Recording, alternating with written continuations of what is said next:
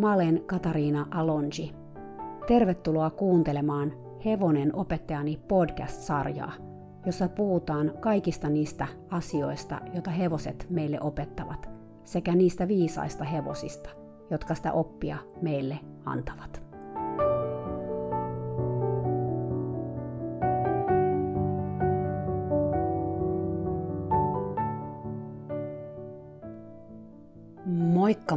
Pitkästä aikaa. Tässä on tosiaan vierähtänyt ainakin se puoli vuotta, että mä olen tehnyt yhtäkään jaksoa.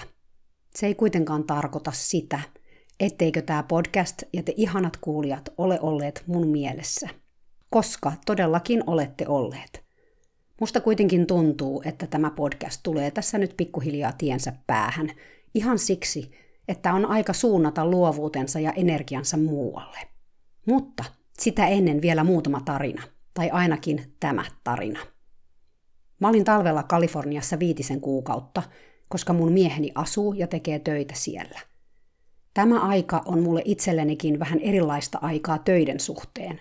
Mä teen paljon uutta materiaalia, tällä kertaa hevonen opettajani sovellukseen, sekä mä kirjoitan tällä kertaa ensimmäisen osan lasten ja nuorten kirjasarjaan, joka kertoo yllätys yllätys muun muassa hevosista – kun mä olen Kaliforniassa, aikaa on myös hevosille enemmän kuin Suomessa.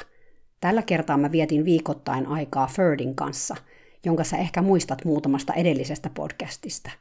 Mä tutustuin Ferdiin jo muutama vuosi sitten, mutta vaikka Ferdi oli muun muassa mun Trust Technique-tekniikkaa opiskellessa mun harjoitushevoseni, meille ei koskaan siinä vaiheessa kehittynyt läheistä suhdetta samalla lailla kuin esimerkiksi Hopperin ja mun välille kehittyi. Se on jännä, miten sitä jotenkin tuntee joskus välitöntä yhteyttä jonkun hevosen kanssa. Hopper oli ja on edelleen mulle sellainen hevonen. Sitä on vaikea selittää. Jotain ikään kuin loksahtaa paikoilleen, kun me kohdataan. Se on ehkä syy, miksi Ferdi jäi silloin vähän etäiseksi. Toki siihen oli varmasti muitakin syitä, muun muassa se, että Ferdin ja silloin sen ratsastajan, mutta nykyisen omistajan Jennin suhde oli vasta kehittymässä – vaikka jos totta puhutaan, Ferdi ei ole mulle sellainen sydänhevonen, niin kuin Hopper on. Jennille se kuitenkin on sitä ihan selkeästi, ja siksi onkin ihan mahtavaa, että Jenni nyt omistaa Ferdin. Ehkä sä nyt mietit, miksi ihmeessä mä en viettänyt aikaa Hopperin kanssa tänä talvena, jos meillä kerran on niin ihmeellinen yhteys. Se on hyvä kysymys, ja asia, jonka kanssa mä jouduin vähän itse painimaan heti, kun mä tulin Kaliforniaan. Edellisenä talvena Hopper ja Ferdi asu samalla tallilla, mutta nyt Ferdi oli muuttanut naapuritallille. Mä kävin kuitenkin Hopperin luona heti, kun mä tulin Kaliforniaan, koska mä halusin tietysti nähdä sen. Vaikka olisi ollut aivan mahdollista käydä Hopperin luona viikoittain, mä en tehnyt sitä. Jo viime talvena mä koin Hopperin elämään osallistumisen aika haastavaksi, mutta tänä talvena mun omat ajatukset hevosen pidosta ja hoidosta erosi omistajien ja etenkin omistajan valmentajan kanssa jo niin radikaalisti, että oli pakko tehdä päätös olla astumatta sen kuvion keskelle. Mä olen liian monta kertaa elämässäni ollut siinä tilanteessa, että mun suhteeni toisen ihmisen omistamaan hevoseen haastaa mun omaa henkistä hyvinvointia, koska päätöksiä tekevät ihmiset ja mä ei nähdä hevosen tilannetta samalla tavalla – Mä en halua olla siinä tilanteessa enää koskaan, jos mä vain voin välttää sitä. Ja tässä tapauksessa loppujen lopuksi kyse oli mielestäni niin isoista asioista, että mä tiedän sadan prosentin varmuudella, että mä en olisi voinut hyväksyä sellaista. Eli oli ihan turha lähteä sitä edes yrittämään. Mä en sano, että päätös oli helppo, koska se ei ollut sitä. Mä tiedän, että käymällä Hopperin luona viikoittain mä olisin voinut lisätä sen hyvinvointia. Se olisi kuitenkin syönyt mun omaa hyvinvointiani ja loppupeleissä jos mä itse on ahdistunut tallilla hevosen kanssa, siitä ei ole hevosellekaan hyötyä. Tätä voi olla vaikea ymmärtää, jos ei ole koskaan ollut siinä tilanteessa, mutta ne, jotka on olleet, tietää, mistä mä puhun. Ja lisäksi mä koen, että tämä ei olisi ollut edes Hopperin parhaaksi tai sen omistajillekaan. Joten, koska me ollaan Jennin kanssa hyviä ystäviä, mä aloin käydä Jennin ja Ferdin luona naapuritallilla – Aluksi me oltiin paljon tallilla yhdessä, mutta Jennin ollessa reissussa mä kävin tallilla myös itsekseni, mikä oli hieno juttu, koska mä sain sitä kautta tutustua Ferdiin paljon syvemmin. Ferdihän asuu nyt isolla tallilla, jossa on parisataa hevosta. Suurin osa hevosista on yksityisiä, mutta tontilla toimii myös ratsastuskoulu. Ferdi asuu omassa pihatossaan, ja vaikka sen pihatto on yksi tontin suurimpia. Se on kuitenkin selkeästi pienempi kuin se pihatto, mikä sillä oli toisella tallilla. Toisaalta tällä uudella tallilla on kuitenkin paljon enemmän liikutusmahdollisuuksia. Siellä on muun muassa 5-6 kenttää ja ihan mielettömät maastot.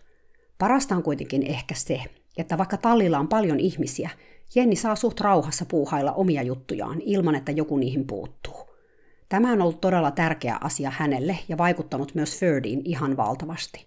Jos ihminen ei ole onnellinen talliympäristössä, hevosenkin on kyllä vaikea olla, etenkin Ferdin kaltaisen erityisherkän tunteiden tulkin, joka reagoi ja peilaa ihmisen tunnetiloja välittömästi. Ferdihän oli aikaisemmin vikelyshevonen, mutta kun Jenni osti sen viime kesänä vikelysjoukkueelta, vikelys jäi sen elämästä pois. Tämä oli iso juttu Ferdille, eikä me itse asiassa oltu ihan tajuttukaan, kuinka iso asia se sitten lopujen lopuksi olikaan. Mä en nyt puhu fysiikasta, vaikka toki sekin oli iso juttu, sillä Ferdillä oli häikkää jaloissa ja ympyrällä sivuohissa laukkaaminen selkeästi haastoisen kehoa ja paljon. Mutta henkinen kuormitus oli kuitenkin tässä kohtaa se suurin muutos sen elämässä. Hevoset on herkkiä eläimiä, mutta Ferdi on sitä potenssiin kymmenen – Asia, mikä tavallaan oli ollut näkyvänä aikaisemmin, mutta ei sitten kuitenkaan ihan koko laajuudessaan. Ferdin on eritoten vaikea kestää sitä, että useat erilaiset ihmiset käsittelee sitä päivittäin, etenkin kun käsittelytavat eroavat toisistaan. Sen on myös vaikea kestää ihmisten tunteita silloin, kun niitä ei tuoda näkyväksi tai niitä yritetään peittää, etenkin jos se peittäminen tapahtuu sillä, että esitetään vähän itsevarmempaa kuin mitä ollaan. Sanottakoon, että vikelysporukan kanssa ei ihan mennyt kaikkien kanssa kemiat yhteen, ja Ferdi sai olla aika varpaillaan koko ajan. Se sitten heijastui siihen, miten se toimi vikelyshevosena. Siitä sitten lähti melkoinen kierre liikkeelle ihmisten ja Ferdin kesken. Ferdi on iso eläin, se on metri 85 senttiä korkea ja jokseenkin reaktiivinen, jos tunteet nousevat pintaan. Joten sitä on siis myös helppo pelätä. Mä en nyt lähde tässä sen enempää ruotimaan yksityiskohtia, mutta loppujen lopuksi Ferdi siis päätyi Jennille, mikä on ihan loistava juttu heidän molempien kannalta. Ferdillä ja Jennillä oli aika vaikea syksy ja talvi, sillä nyt kun Ferdia oikein lähdettiin tarkastelemaan, havaittiin, ettei se ollutkaan kovin hyvässä fyysisessä kunnossa. Sen liikehän on aina ollut jotenkin vajaa, etenkin takaa. Kipuakin se ilmensi monessa kohtaa omalla välillä hienovaraisella käyttäytymisellään. Eläinlääkäri kävi toteamassa takajalkojen haasteet ja Ferdillä piikitettiin sekä kinnertä että polvea eri aikoina. Takapolvesta löytyi vanhaa arpikudosta ja eläinlääkärin teoria on se, että nuorena kahdeksanvuotiaana hevosena Euroopassa se oli jo prakannut ekan kerran. Siellä se oli sitten paikkailtu ja muun muassa piikitetty sellaiseen kuntoon, että se saatiin myytyä Yhdysvaltoihin nopeasti. Nyt sitten kaikkien niiden tapahtumien seuraukset alkavat näkyä sen jaloissa – Muun muassa toisessa takajalassa on ihan jäätävä määrä arpikudosta. Ferdin saikkujen lisäksi talvi oli kelien suhteen varmaan rankin talvi, minkä mä olen ikinä Kaliforniassa kokenut. Uuden vuoden jälkeen alkoi kolmen kuukauden myrskyputki, jossa viikon välein osavaltion saapui sääilmiö nimeltä Atmospheric River, eli ilmakehän joki, joka jo itsessään kuvastaa tätä sääilmiötä. Yhdessä vuorokaudessa saattoi nimittäin sataa enemmän kuin lokakuun sadeennätys Suomessa – Lisäksi välillä mitattiin hurrikaaniluokan tuulenpuuskia. Siinä kelissä ei paljon oteta hevosta tallista ulos, saati liikutella. Joten voitte varmaan kuvitella, että tämäkin vähän haastoi Ferdin kanssa, siis sen lisäksi, että sillä oli useita jaksoja, jolloin sitä vaan taluteltiin. Tämä talutus onkin asia, josta mä haluan puhua vähän lisää. Ferdin kohdalla taluttelu osoittautui aluksi todella haasteelliseksi. Me oltiin puhuttu aiheesta aikaisemminkin Jennin kanssa – siis siitä, miten vaikea Ferdia oli taluttaa yhtään mihinkään. Elämässään vikelyshevosena sitä ei kauheasti taluteltu, lähinnä pihatosta kentälle ja takaisin tai pihatosta laitumelle. Kisoissa ehkä vähän jossain kisa-alueella. Jo näinä lyhyinä hetkinä oli selvää, että taluttaminen oli jollain tasolla haastavaa Ferdille. Joskus se sujui ihan hyvin, toisinaan se oli ihan mahdotonta – Ferdi yritti koko ajan saada ohja tai narua suuhun, hillui päänsä kanssa edestakaisin, ei osannut oikein kävellä missään, ei rinnalla, ei takana, ja ajoittain myös näpsi taluttajaansa turhautuneena. Arvata siis saattaa, että kun eläinlääkäri määräsi viisi päivää maasta käsin taluttelua, soppa oli valmis. Mä olen huomannut, kun mä olen seurannut mun oppilaita ja asiakkaita ja muitakin ihmisiä talliympäristössä, niin yksi asia, mitä me tehdään paljon hevosen kanssa, mutta jossa aika usein se yhteys siihen hevoseen katkeaa, on talutus. Talutusta voi tehdä aika monella eri tavalla, ja siitä on ehkä jollakin lailla erilaisia koulukuntiakin. Ei varsinaisesti ehkä tietoisesti, mutta mä olen huomannut, että ihmiset opettaa talutusta hyvin eri lailla, tai haluaa, että hevonen on talutuksessa eri paikoissa suhteessa ihmiseen – Eli jotkut ihmiset esimerkiksi haluaa, että hevonen on heidän takanaan ja he kävelevät huomattavasti hevosen edellä, joskus jopa pari metriä ja hevonen tulee kauempana perässä. Sitten on sellainenkin koulukunta, että kävellään hevosen vierellä, eli ollaan jossain siinä lavan kohdalla hevosen vierellä tai hevosen pään vierellä. Sitten on sellainen koulukunta, jossa se ote siitä riimunnarusta tai ohjasta on ihan siinä leuan alapuolella, eli vain 10-15 senttiä sitä narua tai ohjia on siinä kädessä, Ote on siis todella lähellä hevosen leukaa. Sitten on koulukuntaa, joka taluttaa löysällä narulla, eli narusta pidetään kiinni paljon kauempaa, ei niin läheltä hevosen suitsia tai riimua. Mä itse kuulun kai sitten sellaiseen koulukuntaan, jossa talutetaan löysällä narulla ja ollaan enimmäkseen hevosen vierellä. Mä haluaisin nyt vähän avata, että miksi. Miksi löysällä narulla? Suurin osa hevosen kouluttamisesta tai sen kanssa tekemisestä perustuu negatiiviseen vahvisteeseen, eli yksinkertaistetusti selitettynä hevoseen kohdistetaan joku paine, ja ihminen poistaa tämän paineen, kun hevonen tekee, mitä me halutaan. Jos hevosella on mitään varusteita, tämä negatiivinen vahviste on oikeastaan läsnä, vaikka me käytettäisi positiivistakin vahvistetta. Esimerkiksi vaikka namipalkkaa, koska ne varusteet itsessään aiheuttaa painetta – mutta sitten niiden käyttöön liittyy sitä painetta. Paine on siis vaikkapa ratsastuksessa pohje, tai tässä talutuksen tapauksessa paineen tunne riimussa, kun riimun naru on kireällä. Taluttaessa on siis mun mielestä tärkeää poistaa tämä paine silloin, kun hevonen tekee, mitä ihminen on pyytänyt. Tätä asiaa on ehkä helpoin miettiä pohjeavun kautta. Jos sä annat koko ajan pohjetta, meni hevonen mitä tahansa vauhtia tai askellajia, Pohkeen merkitys jää hevoselle hämärän peittoon ja se lakkaa reagoimasta siihen mitenkään. Eli yhtä lailla, jos me taluttaessa koko ajan laitetaan painetta hevoseen riimun kautta kiristämällä koko ajan varmuuden vuoksi otetta narusta tai takertumalla riimuun, kävelipä hevonen ihmisen vierellä tai ei, ei hevosella ole mitään syytä kävellä siinä meidän vieressä. Ja muutenkin mä ajattelen ihan itsenikin kannalta, en ole toki hevonen, ja ehkä tämä nyt on sitten liiallista inhimillistämistä, mutta kuvittelisin, että jos mulla olisi pääni ympärillä jonkinlainen riimu tai suitset, ja siinä olisi koko ajan jatkuva paine, joka kohdistuisi mun päähän, niin se olisi varmaan aika vaikea kestää. Eli siinä aika helposti alkaa tulee sellainen tunne, että tekee mieli vapautua siitä paineesta. Ja tässä onkin se negatiivisen vahvistamisen ydin, että hevosella tulisi aina olla mahdollisuus vapautua siitä paineesta omalla toiminnallaan. Päätellen Ferdin käyttäytymisestä tietyissä tilanteissa – Mä uskon, että sillä ei siihen ole aina ollut mahdollisuutta. Ja se on varmasti aika pelottava fiilis, että paine vaan jatkuu, vaikka tekisit mitä. Hevosen on siis tärkeää tietää, miten se voi vapautua siitä paineesta, eli mitä sen täytyy tehdä, että paine loppuu. Siksi meidän ihmisten on tärkeää opetella paineen käyttö oikein, ja erityisesti se, milloin painetta lisätään ja milloin se paine poistetaan. Ja käyttää tietysti aina mahdollisimman vähän painetta. Tämäkin on joskus vaikea asia, koska kuten nyt tässä olen kertonut Ferdistä ja sen talutushaasteista, niin siinä esimerkiksi huomasi sen, että se jännittyi helposti taluttaessa. Ja kun hevonen jännittyy, se ei välttämättä tunne painetta samalla lailla kuin jos se olisi rento. Lisäksi, koska Ferdi oli myös oppinut menemään riimun painetta vasten, se oli tietyissä tilanteissa todella haastavaa, ja siksi me lähdettiin oikeastaan ihan uudelleen opettamaan koko asia sille – ja sellaisella varusteella, mitä sillä ei ollut koskaan ollut todennäköisesti aikaisemmin, eli naruriimulla. Jo pelkästään se, että sillä oli päässä uusi varustus, muutti Ferdin mielentilaa ja talutuksesta tuli 50 prosenttia helpompaa. Mutta takaisin tuohon talutukseen ja niihin koulukuntiin.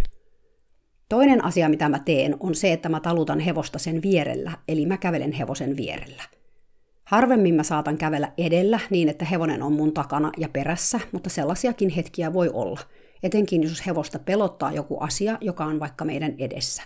Silloin hevosen on helpompi seurata, koska se on sille turvallisempi paikka olla ihmisen takana. Ylipäätään tällaisessa perustalutuksessa mä talutan hevosta sen vierestä. Siihen on parikin syytä. Yksi syy on se, että silloin mä pystyn pitämään silmällä sitä hevosta, eli mä näen mitä hevonen tekee – millä lailla se elehtii, mitä se katsoo, mitä se kommunikoi. Sitten toinen syy on se, että jos hevonen siinä talutuksessa kiihtyy tai joku asia on pelottava tai sille tulee pakoreaktiota päälle, niin mä pystyn siitä asemasta hevosen vieressä kääntämään hevosen helpommin mun ympärille. Ferdin tapauksessa kyse oli myös turvallisuudesta, koska se säikähtäessään tykkää tulla niin sanotusti syliin, eli mahdollisimman lähelle ihmistä hakemaan turvaa. Ja jos se on sun takana, sä et ehdi edes tajuta mitään, kun se jo säikähtäessään juoksee sun ylitse – Mun mielestä on parempi, että mä olen hevosen vieressä ja säikähtäessään hevonen voi mennä mun ympäri. Eli mä yleensä ohjaan hevosen mun ympärille, ja jos se sitten pyörähtää mun ympärillä 20 kertaa, niin sitten se tekee sen. Mutta siinä se hevonen voi tavallaan pysyä liikkeessä niin kauan, kunnes me päästään pois siitä pelottavasta tilanteesta tai kauemmaksi pelottavasta asiasta. Monet käyttää muita tekniikkoja tällaisessa säikähtämistilanteessa. Esimerkiksi tuolla tallilla, missä Ferdi asuu, on yleistä käyttää peruutustekniikkaa. Eli kun hevonen säikähtää tai jännittyy, sitä pakotetaan peruuttamaan joskus pitkiäkin matkoja rangaistukseksi. Tuolla Ferdinkin tallilla eräs hyvin yleinen skenaario oli se, että joku talutti hevosta, ja sitten jos tästä taluttajasta alkoi tuntua, että hevonen kävelee liian reippaasti tai ei kuuntele, taluttaja kääntyi naamakkain hevosen kanssa ja joko pieksi hevosta kaulaan ja ryntäille riimunnarulla, ja tai perutteli sitä hevosta useita metriä nykimällä sitä rajusti riimusta ja huutamalla hevoselle samaan aikaan. Näissä tilanteissa ei usein ollut koulutuksellisesti minusta mitään järkeä. Hevonen pelkäsi ja ihminen raivosi ja tai pelkäsi itsekin. Siitä yhdistelmästä ei yleensä synny mitään yhteistyötä rakentavaa ja se vaan lisää hevosen pelkoa. Eräänkin kerran eräs nainen suuttui hevoselleen, joka pelkäsi hänen omaa koiraansa, joka oli sidottu läheiseen puuhun kiinni ja haukkui ja hyökki kohti hevosta, kun sitä talutettiin siitä ohi. Kun hevonen ei suostunut menemään koiran ohi, nainen raivostui ja huusi kurkkusuorana moneen kertaan, You are not afraid of dogs. Sä et pelkää koiria. Sä et pelkää koiria. Samalla kun pakitti hevostaan useita metrejä riuhtomalla tätä riimunnarusta. Jo valmiiksi paniikissa oleva hevonen oli tämän johdosta vielä enemmän paniikissa, ja takuu varmasti pelkäsi koirien lisäksi myös omistajaansa tuon jälkeen. Tämä ei ole taluttamisen opettelua tai kouluttamista tai ylipäätään mitään muutakaan rakentavaa toimintaa hevosen kanssa, mutta sitä valitettavasti vielä näkee. Mä ymmärrän kyllä, mistä se johtuu. Ihmisillä menee helposti tunteisiin se, ettei hevonen toimi niin kuin se ehkä eilen toimi, tai niin kuin joku toinen hevonen toimi, tai miten hän toivoisi hevosen toimivan – mutta on aina ihmisen vastuulla muuttaa omaa käyttäytymistä ja toimintaa, että hevonen voi muuttaa omaansa. Niin kauan kun ei pystytä näkemään hevosen käyttäytymisen takana olevaa tunnetilaa ja ajatellaan vaan, että nyt se kettuilee ja testailee tahallaan, on ihan mahdotonta lähteä korjaamaan asiaa. Muutenkin peruttamisen käyttäminen rangaistuksena on monella tapaa kaikkea muuta kuin viisasta.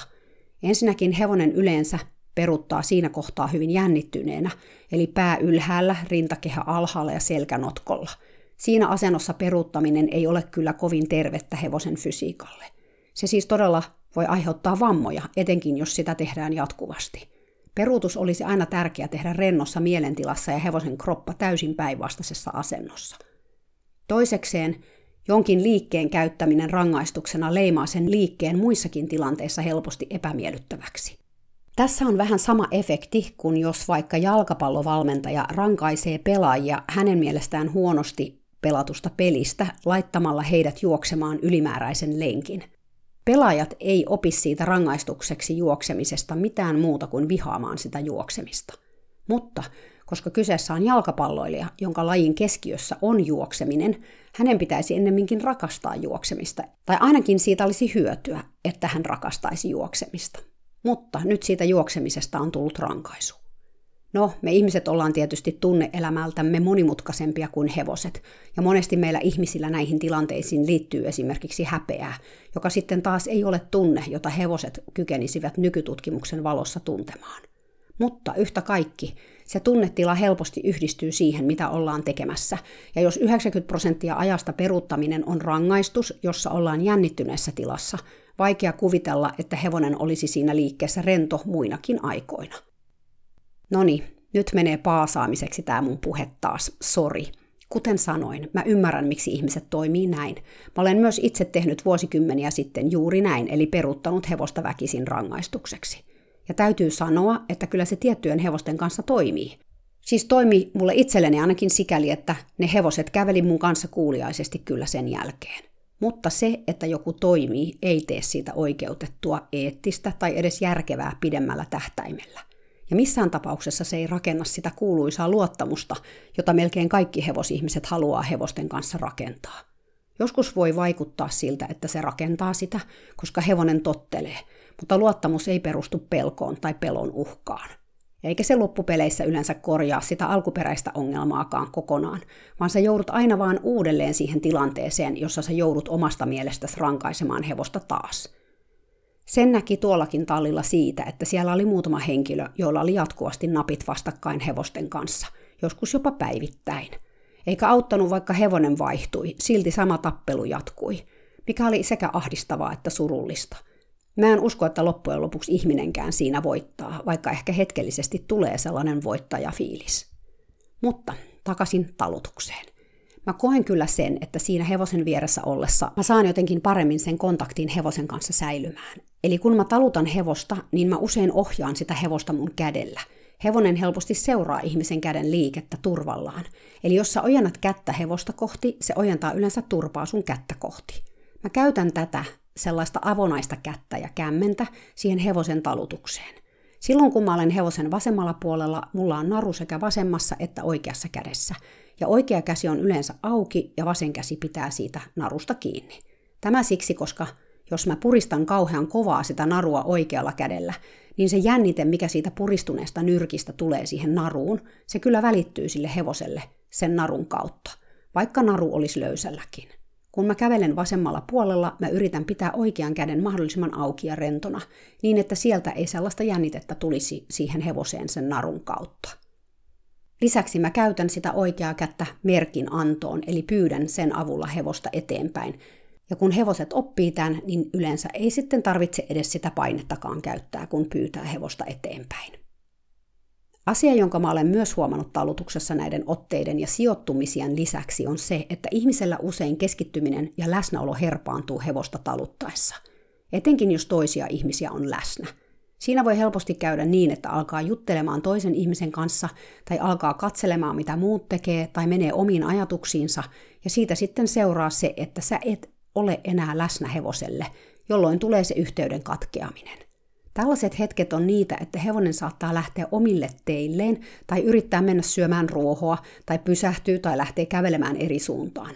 Ihminen saattaa siinä tilanteessa sitten hermostua ihan kauheasti, että hei, mitä sä nyt teet ja miksi sä kynnät tuonne ruoholle, vaikka on tietyllä tapaa oikeastaan ihmisen oma vika, että niin on käynyt, koska hänellä on se keskittyminen ja läsnäolo herpaantunut, ja hevonen kokee, että siinä ei ole enää ketään hänen rinnallaan. Ja mä koen, että monet talutukseen liittyvät haasteet, joita ihmisillä ja hevosilla on, esimerkiksi että hevonen lähtee just kyntämään ruoholle, niin osa niistä ongelmista johtuu siitä, että ihmiseltä puuttuu se ennakointikyky ja se läsnäolotaito on heikko siinä talutuksessa.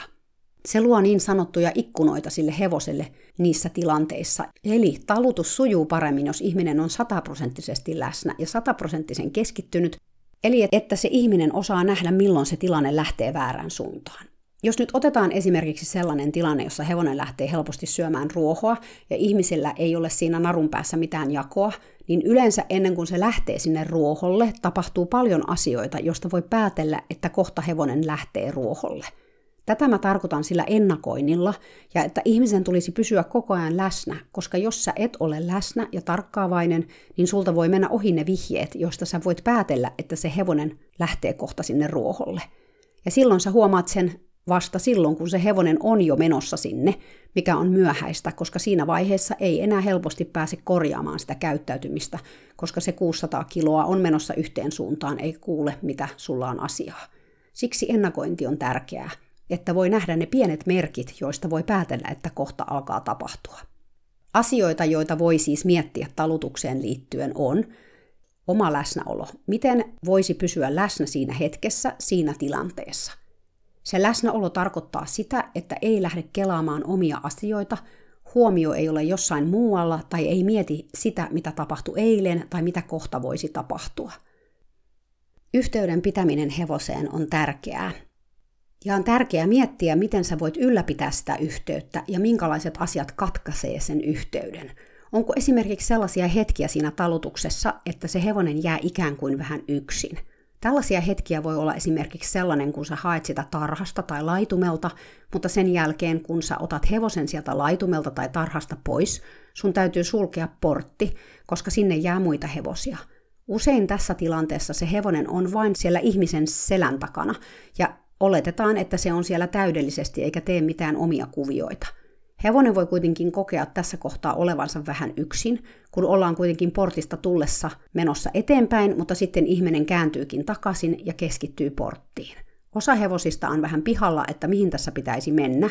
Toiset ryysää syömään ruohoa, mikä on tietysti ihan ok, jos on sovittu, että tässä kohtaa hevonen voi haukata ruohoa.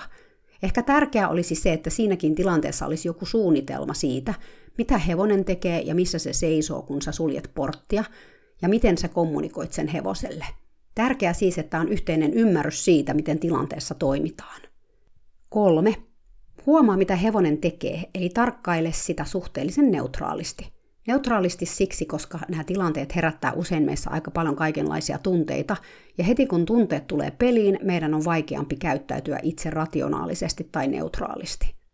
4. Opettele paineen myötäys ja sen ajoitus hyvin. Joskus kannattaa ottaa videota vaikka siitä tilanteesta ja kriittisesti katsoa sitä jälkeenpäin. Ulkopuolelta näkee aika paljon paremmin asioita kuin siinä tehdessä. 5. Pohdi, miten suuria eleitä täytyy tehdä talutustilanteessa. Voisiko hevonen pienemmälläkin eleellä ymmärtää, mitä me halutaan, mitä me tarkoitetaan? Mä tarkoitan tällä sitä esimerkiksi, että ihmiset lähtee vaikka hevosen kanssa liikkeelle riimusta taluttaen ja lähtee liikkeelle todella yhtäkkisesti rykäisten sitä hevosta jotenkin rajusti riimunarusta, että no niin, nyt mennään. Voisiko tämänkin tehdä eri lailla, näyttää esimerkiksi kädellä ja kehollaan, että nyt lähdetään? Voisiko hevosen esimerkiksi pyytää liikkeelle ilman, että kohdistaa riimuun yhtään painetta? Ajattele sitä vaikka sillä lailla, että jos sä kävelisit sun ihmiskaverin kanssa käsi kädessä jossain, ja sit sä yhtäkkiä keksisit, että sä haluat mennä kadun yli, niin kyllähän sä sille kaverillekin sanoisit, että ainakin toivottavasti, että hei, mennäänkö tässä kadun yli? Ja sitten lempeästi sillä kädellä vetäisit sitä sinne suuntaan. Tai ehkä sun ei tarvitsisi edes vetää, koska sä olisit jo kysynyt sun kaverilta sitä etukäteen, tai sä ottaisit hitaan askeleen sinne kadun suuntaan. Eli sä et toimisi niin, että sä vaan yhtäkkiä sanomatta mitään lähtisit ylittämään katua ja riuhtaisit kädestä kaverin mukaan. Samalla lailla sä voit ajatella tätä tilannetta hevosen kannalta, eli että sä kysyt hevoselta myös, että hei, lähdetäänkö liikkeelle, ja annat myös hevoselle hetken prosessoida tätä tietoa ennen kuin lähdet liikkeelle. Meidän ihmisten liikkeet on joskus aika nopeita, ja hevosella menee hetki, että se pysyy perässä. Toki hevosesta riippuen nekin on yksilöitä. Me ihmiset ollaan aika kärsimättömiä näiden asioiden suhteen, ja hermostutaan aika nopeasti, jos hevonen ei jotenkin nanosekunnissa tajua, mitä me halutaan – ja mä todellakin tiedän, mistä mä puhun, koska mä olen itse varsinainen hätähousu, tai olin ainakin ennen. Mukaan voi ottaa myös positiivisen vahvisteen käytön, jos sen osaa hyvin itse ja hevonen ei kiihdy ruokapalkasta, jos siis käyttää ruokapalkkaa eikä esimerkiksi rapsutusta. Jos hevonen kiihtyy ruokapalkasta, pitää ensin työstää sitä eikä sitä tehdä, kun harjoitellaan talutusta. Tässä voi konsultoida vaikka eläinten kouluttajaa, jos siihen tarvitsee apuja. Tässä mun ajatuksia talutuksesta. Mä en todellakaan tässä halua sanoa, että mun tapani taluttaa on ainoa oikea tapa, koska se ei varmasti ole. Hevosia voi taluttaa monella eri tavalla ja hevosiakin on erilaisia. Ehkä mun pointti on se, että on hyvä lähteä tarkastelemaan sitä, mitä itse tekee ja pystyä perustelemaan, miksi tekee niin. Tai näin mä aina ajattelen kaikista mun omista toimintatavoistani. Mä haluan miettiä, mitä ne on ja miksi ne on juuri sellaiset. Eikä nämäkään ole mulle itselleni kiveen kirjoitetut, aina pitää ottaa huomioon tilanne ja hevonen yksilönä. Mulle itselleni on tärkeää se, että yhteys hevoseen säilyy koko ajan talutuksessa, ja siksi mä katson talutusta usein siitä näkökulmasta käsin. Eli kun mä seuraan ihmisiä ja heidän hevosiaan, mä kiinnitän nimenomaan siihen yhteyteen huomiota. Se voi olla, että sulla on keskiössä jokin toinen tavoite, ja se johtaa sitten erilaisiin tai samoihin lopputuloksiin. Ferdin kanssa haasteena oli muun muassa se, että se halusi koko ajan ottaa suuhun ohjat tai riimunnarun. Lisäksi se teki päällään sellaista jännää ihmisen blokkaamista ja ajoittain myös näpsimistä, jos jokin asia meni tunteisiin. Esimerkiksi jos Ferdin vei syöttelemään, se veuhtoi aika paljon päällään menemään ennen sinne ruoholle pääsyä, koska se oli siitä niin innoissaan. Ja sitten kun piti lähteä ruoholta kotiin, tilanne meni todella tunteisiin ja tuli näpsimistä. Suitsilla talutus oli huomattavasti vaikeampaa kuin riimulla, mikä oli mielenkiintoista, mutta selkeästi suitsiin liittyi paljon jotain ahdistusta, joka purkautui kaikenlaisena käyttäytymisenä. Välillä Ferdi kiihtyi todella. Silloin se alkoi jo vähän steppailla siinä rinnalla tai sitten jumitti paikalleen. Sille oli selkeästi myös hieman epäselvää, miten riimun paineeseen vastataan, eli se piti opettaa kyllä ihan uudelleen, ja siinä auttoi tosiaan se toisenlainen riimu.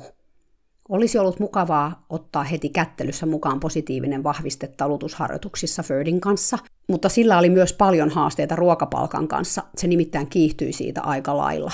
Sitä saatiin onneksi työstettyä pihatossa vapaana. Siihen meni kuitenkin jonkin verran aikaa, joten se ei auttanut alussa, kun piti vaan lähteä taluttamaan. Eläinlääkärin ohjeiden mukaisesti.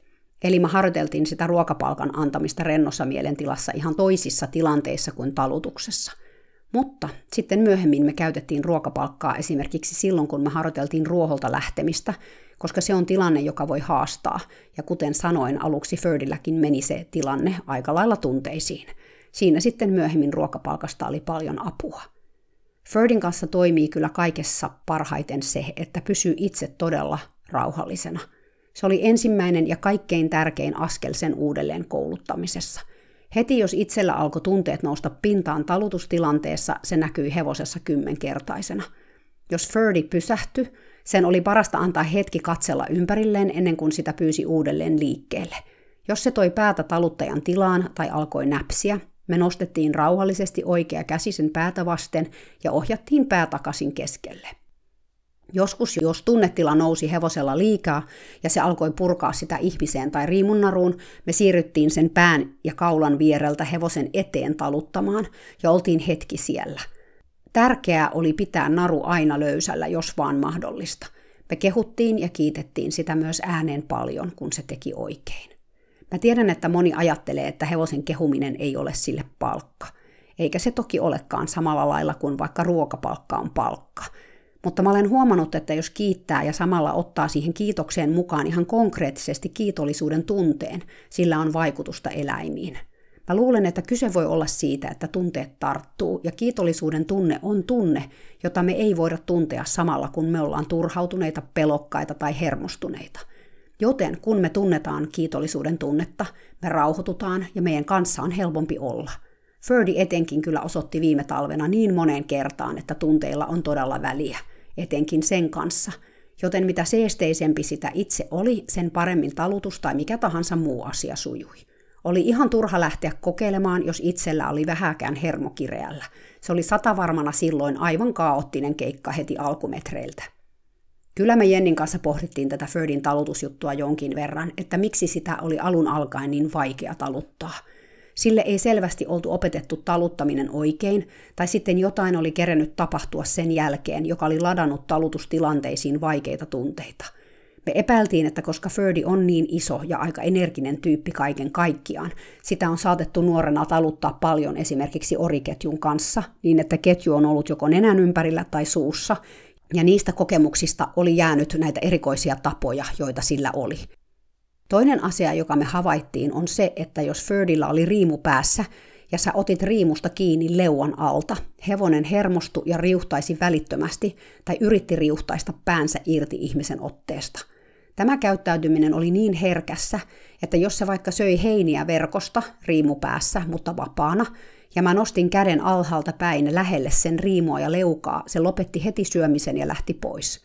Tätä ei tapahtunut, jos sillä ei ollut riimua – Ferdi on siis ehdottomasti hevonen, jota ei kannata taluttaa sillä tekniikalla, mikä usein neuvotaan ratsastuskouluissa, eli että ohjista tai riimunarusta pidetään kiinni vain joku 10-15 senttiä leuan alapuolelta. Me havaittiin myös Ferdillä tietynlaista lamaantumista eri tilanteissa.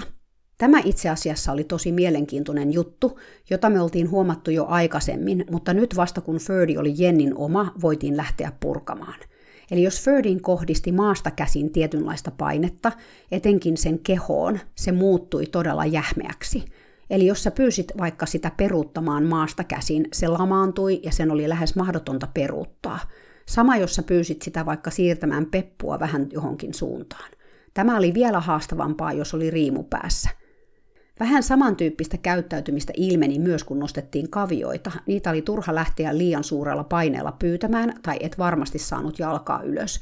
Ne ikään kuin juurtui maahan. Positiivisella vahvisteella ja laskemalla vaatimustasoa paljon saatiin kuitenkin iso muutos tähän asiaan. Pepun siirtyminen sivulle pihatossa vapaana sujuu nykyään tosi helposti, kun Jenni käyttää enkunkielistä sanaa move ja koskee sormenpäillä Ferdia takapuoleen. Ja heti vihellys ja porkkana kun liikkuu. Nyt voi pyytää jo useamman askeleenkin, samoin kuin peruutusta. Ferdi opetti todella monessa kohtaa tänä talvena mulle sen, että kiirehtiminen on paineistavaa – Mulla oli sääntönä sen kanssa, että jos Ferdi pysähtyi vähäkään jännittyneen olosena talutuksessa, mä annoin sen hetken seistä siinä paikoillaan samalla kun mä toin itseni läsnä olevaksi siihen hetkeen. Hetken päästä mä pyysin Ferdin uudelleen liikkeelle. Jos se otti vain yhden askeleen, silloin se tarkoitti sitä, että sitä vielä jännitti liikaa. Silloin sen kannatti antaa seisoa vähän pidempään ennen kuin mä pyysin uudelleen. Tämä oli kuitenkin jotenkin välillä todella vaikea muistaa, koska kuten mä taisin alussa mainita, mä olen vähän sellainen hätähousu sitten kumminkin. Kerrankin oli sellainen tapaus, että meillä oli ollut tosi haastava päivä. Mun oli tarkoitus vähän juoksuttaa Ferdia, koska Jenni oli poissa, ja eläinlääkärin ohjeiden mukaisesti Ferdia piti liikuttaa tietty määrä tietyissä askellajeissa – No, tällaiset eläinlääkärin ohjeet jo aiheuttaa omat paineensa saada asiat onnistumaan, mutta sen lisäksi oli ollut ihan kamala keli, ja Ferdin liikutus oli senkin takia vähän pois raiteiltaan, joten oli fiilis, että se on pakko saada nyt juoksutettua. Tämä pakko tehdä jotain on myös ihan kamala paine. Siinä usein sitten menee vähän sellainen putkiaivo päälle. No, mä en nyt kerro koko tapausta teille tässä, se on ehkä toisen podcastin aihe sitten se, mutta lopulta kun kaiken maan tilanteiden ja tunteiden jälkeen oltiin saatu se juoksutus tehtyä kunnialla, mä olisin halunnut antaa Ferdin piehtaroida kentällä. Mä olin nimittäin luvannut sille sen piehtaroinnin.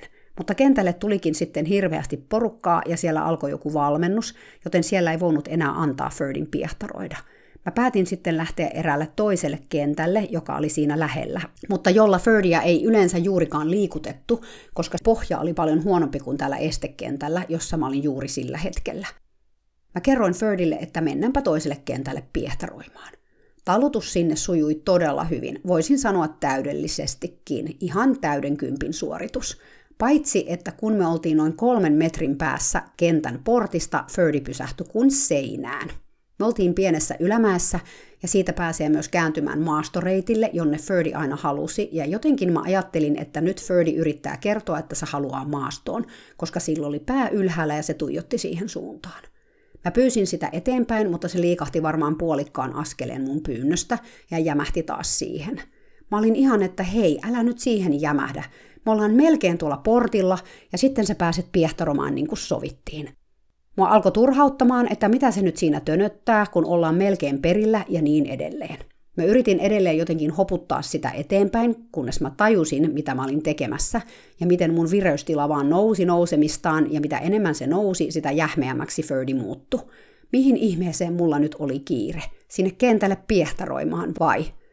Mä vedin syvään henkeä ja rauhoituin sekunnissa. Silloin mä tajusin katsoa siihen suuntaan, mihin Ferdi katsoi, eli meidän edessä olevaan mäen rinteeseen. Siellä oli viiniviljelyksiä ja kun mä katsoin tarkasti, mä tajusin, että siellä viinirypäle köynnöksien välissä kyykki kaksi valkoisiin pukeutunutta ihmistä, jotka Ferdi oli tarkkaavaisena hevosena tietenkin huomannut. Mua alkoi suorastaan naurattamaan tämä mun touhu taas. Miten sitä voikin mennä sellaiseen putkiaivoon, että nyt mennään tekemään X, ja sitten ajatukset lukkiutuu siihen niin tiiviisti, ettei enää huomaa mitään muuta. Mä sanoin Ferdille, että sä oot oikeassa. Siellä viinirypälle viljelmässä kyykkii kaksi epämääräistä ja outoa hahmoa, mutta ne on ihmisiä, usko tai älä. Juuri sillä hetkellä nämä ihmiset nousikin seisomaan ja lähtivät kävelemään siellä köynnösten välissä. Ferdi räpytteli silmiään, huokaisi ja kosketti mun käsivartta varovaisesti turvallaan. Sitten me käveltiin yhdessä kentälle ne viimeiset kolme metriä ja se meni piehtaroimaan. No olipahan taas oppitunti mulle itselleni. Vaikka mä tiedän, siis oikeasti tiedän tämän asian. Sen, kuinka meille ihmisille voi tulla putkiaivo, se, miten mun sisällä edelleen elää se suorittaja, joka jää jumiin johonkin tehtävään, sen, miten hevosten kanssa ei pitäisi koskaan olla kiire, eikä edes keinotekoinen kiireen tuntu, koska sitähän tuo oli ollut, mikä kiire mulla muka oikeasti siinä tilanteessa oli piehtaroimaan hevosen kanssa. Mä tiedän myös, että pysähtyminen ja hidastaminen on viisasta, että tunteet kun alkaa nousta pintaan, siitä ei ole mitään hyötyä. Vaikka mä tiedän tämän kaiken, silti mä taas putosin siihen samaan ansaan. Seuraava ansahan on sitten se, että mä alan syyllistämään itseäni siitä, että mä putosin siihen ekaan ansaan. Sitä mä en sentään enää tehnyt. Mä osasin vaan nauraskella itselleni ja ottaa taas tästäkin opiksi. Taas kerran. On tämä elämänpituinen matka hevosten oppilaana oleminen. Ferdi toi tätä kiireteemaa kyllä mulle ja Jennille oikein isolla kauhalla tänä talvena – Jennikin mulle pohti ääneen näillä sanoilla, kun me viestiteltiin tästä Ferdin herkkyydestä ja siitä, miten se reagoi, kun sitä paineistaa. Mä luulen, että Ferdia pelottaa se, että se ei onnistu, tai että se tekee asioita väärin ja sitten ei hyvä heilu. Vaikka en mä sitä ole rankaissut, ainakaan perinteisessä mielessä, mutta olen vaan jatkuvasti pyytänyt lisää ja lisää – Ferdi kyllä yllättää mut edelleen viikoittain siinä, että se oikeasti haluaa tehdä asioita yhdessä, kun mä vaan osaan antaa sen onnistua. Viisaasti sanottu etenkin tuo viimeinen lause. Sitä voikin itse miettiä, että miten voisi antaa hevosen onnistua, niin että sitä pääsisi siitä onnistumisesta kehumaan ja kiittämään. Eikö se ole näin kaikessa oppimisessa ja opettamisessa – Ainakin mä haluaisin aina, että mun ihmisoppilaani tai valmennettavani onnistuvat mahdollisimman paljon. Siksi asiat, joita opetetaan, tulee purkaa niin pieniin osiin, että onnistumista tulee koko ajan. Onnistuminen motivoi oppimaan lisää ja antaa fiilistä, että hallitsee tämän homman. Ferdin kanssa mä opin tänä talvena uudelleen niitä vanhoja oppeja, joita Little Love mulle opetti yli kymmenen vuotta sitten. Mä sain siis kertausta, joka on opintojen äiti. Tässä muutamia niitä oppeja kiteytettynä. Huomaa tunnetilasi, mutta etenkin vireystilasi, ja mieti, onko se sopiva tilanteeseen. Vältä putkinäköä ja sitä, että jäät jumiin tehtävään. Pura asiat osiin, luo onnistumisen mahdollisuus. Säätele tunteitasi, jos siihen on tarvetta. Tunteet tarttuu puolin ja toisin, aina vaan ja edelleen. Tee suunnitelma, mutta muuta suunnitelmaa, jos siihen on tarvetta – Pidä taukoa, jos siihen on tarvetta. Ota käyttöön joku työkalu, mutta vaihda työkalua, jos siihen on tarvetta. Jokainen hevonen on erilainen, siksi ei ole yhtä työkalua, joka toimii jokaiselle joka tilanteessa. Älä oleta mitään, vaikka eilen tai toissapäivänä tai viime viikolla olisi tapahtunut X tai Y. Tänään on uusi hetki, eikä ehkä tapahdu X tai Y. Mutta jos tapahtuu, ole valmis huomaamaan se jo ennen kuin se tapahtuu. Osaa siis ennakoida muutama sekunti. Ole siis läsnä tässä hetkessä ja pysy läsnä tässä hetkessä, vaikka se olisi epämiellyttävääkin joskus omien tunteiden vuoksi. Vain olemalla läsnä sä voit huomata ne sun tunteesi, mutta myös hevosen tunteet ja sen, miten se kokee sen nimenomaisen tilanteen. Vain olemalla läsnä sä voit pitää yllä yhteyttä hevoseen. Heti kun sä ajatuksissasi olet muualla, yhteys on katkennut. Kiitos Ferdi, vaikka mä sanoin aluksi, että sä et ollut mun sydänhevoseni, niin sä olet kuitenkin mun sydämessäni ja tulet aina olemaan. Ferdistä voisi kertoa vaikka miten paljon lisää, ja ehkä mä sen vielä teenkin jossain vaiheessa. Mutta mä lopetan nyt tähän tältä erää. Kiitos, että sä kuuntelit. Toivottavasti sä sait tästä sillisalaatista ajatuksia itsellesi, mitä nämä ajatukset sitten ovatkaan. Ihanaa kevättä sulle ja sun elämässä oleville nelialkaisille opettajille. Moikka!